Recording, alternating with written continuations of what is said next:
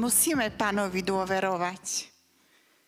Musíme volať k nemu a prichádzať k nemu bez akýchkoľvek hraníc. O chvíľu sa dozvieme, čo to znamená prichádzať k Pánovi bez akýchkoľvek hraníc. Kto k nemu v takýto spôsob pristúpil? Aj dnes Božie slovo, ako vždy, má pre nás nadherné povzbudenie. Božie slovo je vlastne sám Pán. Prečítam teraz slovo z Matúša, pätnásta kapitola, verše dvadsaťjeden až dvadsaťosem. Prišla k nemu istá kanánska žena z tých končín Tyru a Sidonu a kričala: Zmiluj sa, Pane, nado mnou. Syn Dávidov, dceru mi hrozne trápi zlý duch. Ale on jej neodpovedal ani slovo. Jeho učeníci pristúpili k nemu a prosili ho: Pošli ju preč, lebo kričí za nami. Ale on odpovedal: Ja som poslaný iba k ovciam strateným z domu Izraela. Na to prišla k nemu, poklonila sa mu a povedala: Pane, pomôž mi. On jej odpovedal: Nie je dobré vziať chlieb deťom a hodiť ho šteniatam. Áno, Pane, odpovedala žena, ale aj šteniata jedia odrobinky, čo padajú zo stola ich pánov. Vtedy jej Ježiš povedal: Žena, veľká je tvoja viera, nech sa ti stane, ako chceš. A od tej hodiny bola jej dcera zdravá. Ježiš mal presne definované svoje plány, svoje ciele a v ich realizovaní bol veľmi dôsledný, cieľavedomý, ale nebol neohybný. V stretnutí s pohánkou, s tou kanánejskou ženou, svoje stanovisko zmenil. Bol formovaný a rastol v tom, že prišiel k židovskému národu. Že to je teritorium jeho misie. Židia boli považovaní za vyvolený národ. Okolité národy, národy pohanské, boli o niečo menej. Dokonca boli prirovnávané aj psom. Je v tom skrytý historický kontext, isté konflikty, ale bolo to tak. Ježiš sporadicky navštevoval pohanské miesta.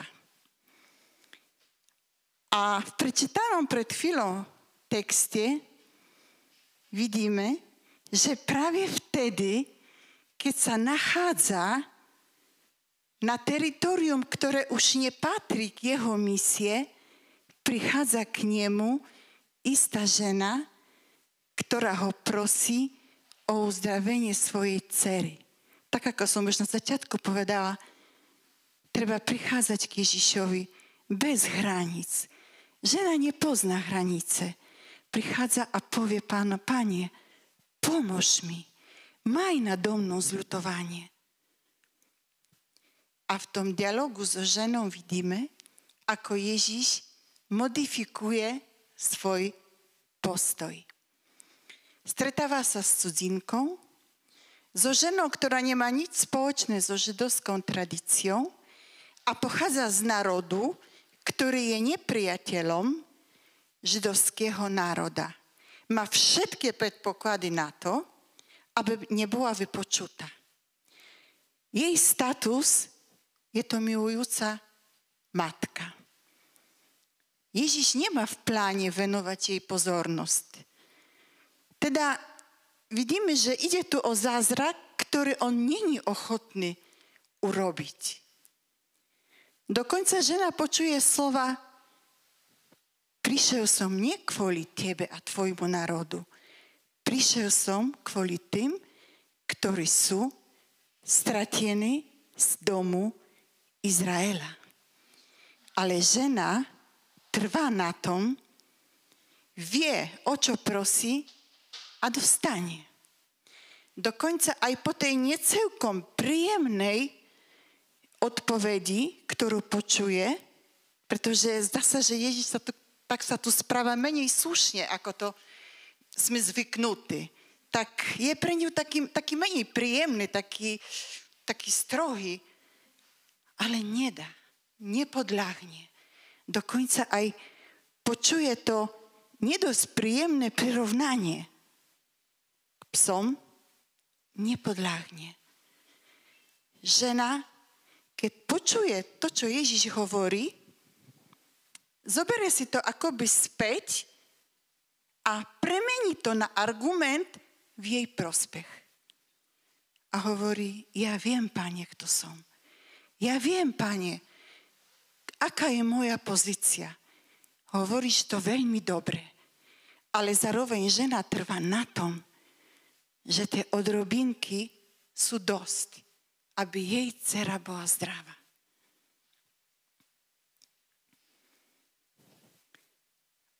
A robí to s takým presvedčením.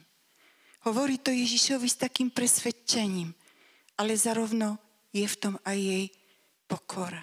Ja viem, Pani.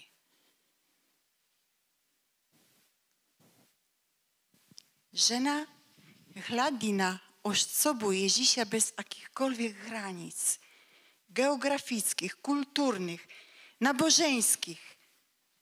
Stojí pred, pred ním.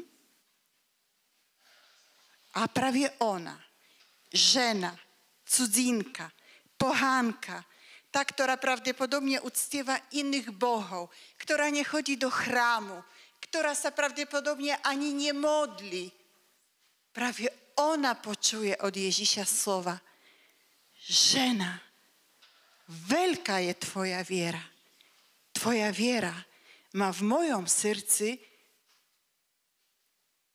obdiw. Ako je to, že práve ona počuje tieto slova? Čo to, čo to je tá veľká viera? Myslím a som presvedčená, že tá jej veľká viera spočívala v tom, že ona verila, že pre Boha nie sú deti aj psy. Že pre Boha sú len deti a ich utrpenie, utrpenie jeho detí je dôležitejšie ako ich nabožnosť. Žena stojí pred Ježišom a verí, že zdravie jej pohanskej dcery je dôležitejšie pre ňoho ako kult, ako vierovyznanie, ako formulky viery. Ona mu dôveruje. A priviedie Pána, dá sa povedať, na misiu za hranice Izraela. Otvára jeho srdce na bolesť. Prosí. Vyvoláva v ňom to, že urobí pre ňu ten zázrak. Uzdraví jej dceru. Kam chceme priviesť Pána dnes? Si predstavme, že sme na mieste tejto ženy. Ja viem, máme viac viery ako ona, nie sme poháňa. Sme tu všetci veriaci. Ale vieme, že sme jeho deti. Kam chceme ho priviesť dnes? Trpíme a nesieme bolesť. Tam, kde je bolesť, tam je celé jeho zľutovanie. Dnes tužíme. A keď majme túto túžbu, keby aspoň o, mrvinku, o tú omrvinku bolo to lepšie. Keby bolo aspoň o tú omrvinku menej bolesti. Keby ma opustil tento kašel. Keby mňa a môj dom opustil COVID. Keby mňa a môj dom opustila viróza. Keby sa mi vrátil hlas. Keby som miał viac pokoja, keby moje dzieci boli zdravé, keby moja rodina bola zdravá. O tu omrvinku. Nech sú dobré výsledky mojej dcery. Nech sú dobré moje výsledky, na ktoré čakám. Vyčkávame na omrvinky zázrakov od Pána. Vyčkávajme dnes, ako vyčkávala táto žena, ktorá prišla pred jeho tvár bez akýchkoľvek hraníc. Pretože omrvinky Boha sú veľké, ako on sám. Matka dostala celý zázrak pre svoju dceru. Možno to byli dni, týždne, mesiace, keď sa pozerala, ako dcera trpí. Ale prišiel deň, keď sa vrátila domov a dcera bola zdravá a spala pokojne po vyčerpaní, ktoré zakusila, keď ju lomcoval zlý duch. Žena prišla po stretnutí s Pánom a dcera bola zdravá.